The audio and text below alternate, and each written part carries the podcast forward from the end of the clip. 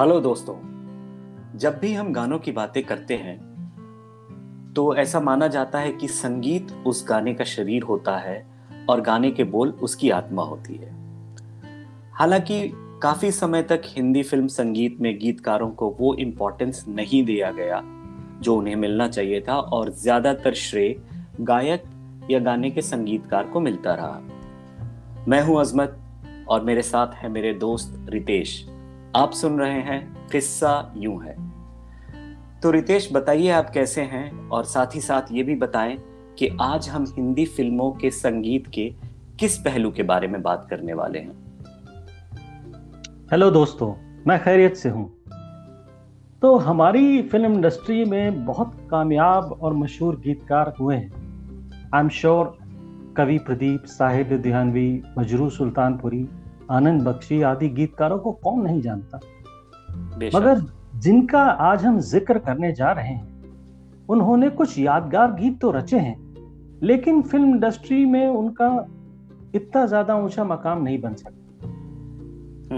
सबसे पहले मैं बात करना चाहूँगा पंडित नरेंद्र शर्मा जी की। हिंदी साहित्य जगत में उनका बहुत नाम है। उनको ऑल इंडिया रेडियो की विविध भारतीय सेवा का जनक भी कहा गया है।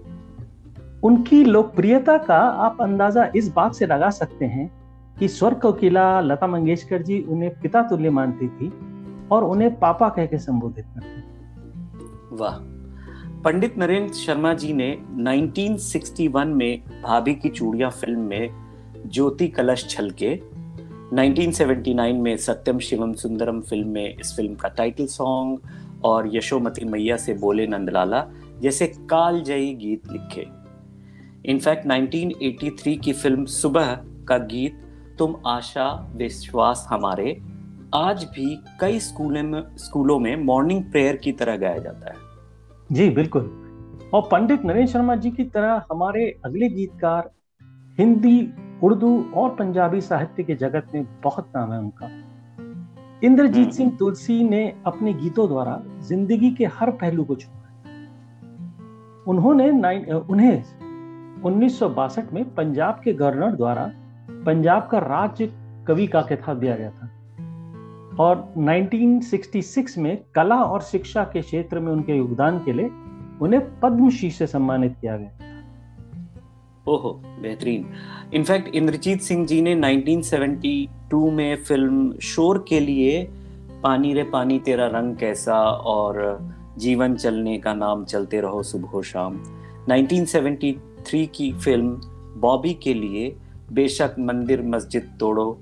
1974 में फ़िल्म चोर मचाए शोर के लिए मशहूर गाना ले जाएँगे ले जाएँगे, दिलवाले दुल्हनिया ले जाएँगे।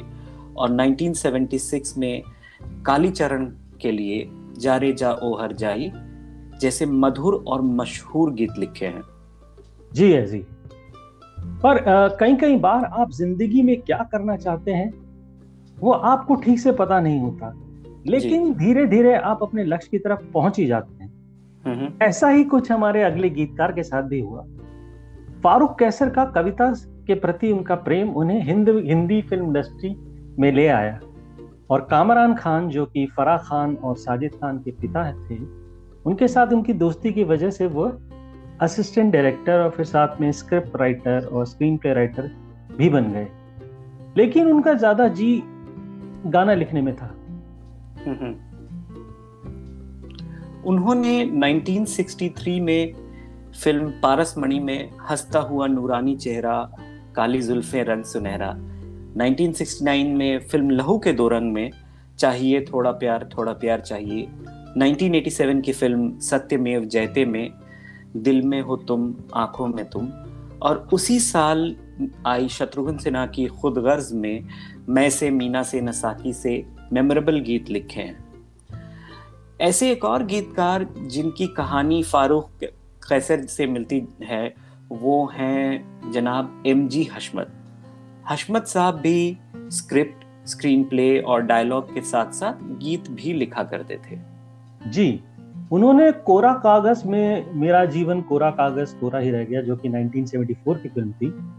और 1976 की फ़िल्म तपस्या में दो पंछी, दो तिनके देखो, लेके चले हैं कहा? और 1982 की भीगी पलकों में जन्म जन्म का साथ है हमारा तुम्हारा। जैसे और फिर 1983 में हादसा, जिसमें कि एक मशहूर गीत था कि ये बॉम्बे शहर हादसों का है। जैसे अर्थपूर्ण और चर्चित गीत देते मेरा जीवन कोरा कागज़ के लिए, उन्हें सर्वश्रेष्ठ गीतकार का फ़िल्म फेयर पुरस्कार के लिए नामांकित भी किया गया था। लेकिन उस साल वह संतोष आनंद को रोटी कपड़ा और मकान के गीत और नहीं बस और नहीं के लिए दिया गया था। वो गाना भी वैसे काफ़ी मशहूर और मारूफ हुआ था। और last but not the least हमारे अगले गीत अगले गीतकार का पैरेलल सिनेमा में एक बहुत बड़ा योगदान रहा है। मैं बात कर रहा हूँ वसंत देव जी की। जी। वसंत देव जी फ़िल्मों और रंगमंच का एक जाना नाम है। उन्होंने 1980 के दशक में श्याम बेनेगल, गोविंद नेहलानी और महेश भट्ट जैसे कई डायरेक्टर्स के साथ स्क्रीन प्ले डायलॉग और लिरिक्स पर काम किया। 1985 में आई फ़िल्म उत्सव में मन क्यों बहका रे बहका आधी रात को और साँझ ढले गगन तले हम कितने एकाकी। गीत 1983 में विजेता, जो कि एक डिफरेंट फ़िल्म थी, में मन आनंद आनंद छायो। 1985 की सुर संगम में धन्य भाग सेवा का अवसर पाया जैसे साहित्य और संस्कृति से भरे गीत लिखे हैं। जी। और इनफैक्ट जी हाँ रितेश आप कुछ कह रहे थे। जी मैं अपने दर्शकों को यह भी बताना चाहूँगा कि उन्हें सारांश फ़िल्म के अंधियारा गहरा गहराया सूनापन फिर आया के लिए सर्वश्रेष्ठ गीत का राष्ट्रीय फ़िल्म पुरस्कार मिला था। और 1985 में उत्सव के लिए मन क्यों बहकारे बहका आदि रात के लिए उन्हें सर्वश्रेष्ठ गीतकार का फ़िल्म फेयर पुरस्कार भी मिला। जी बेशक।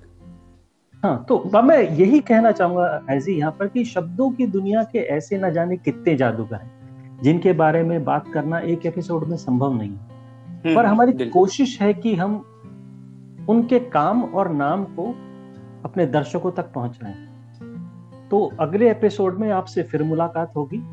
तब तक के लिए अपना ख्याल रखिए, हम पे अपना प्यार यूँ ही बनाए रखिए, सुनते रहिए किस्सा यूँ है, और शुभ रात्रि, शब्बा खैर, गुड नाइट।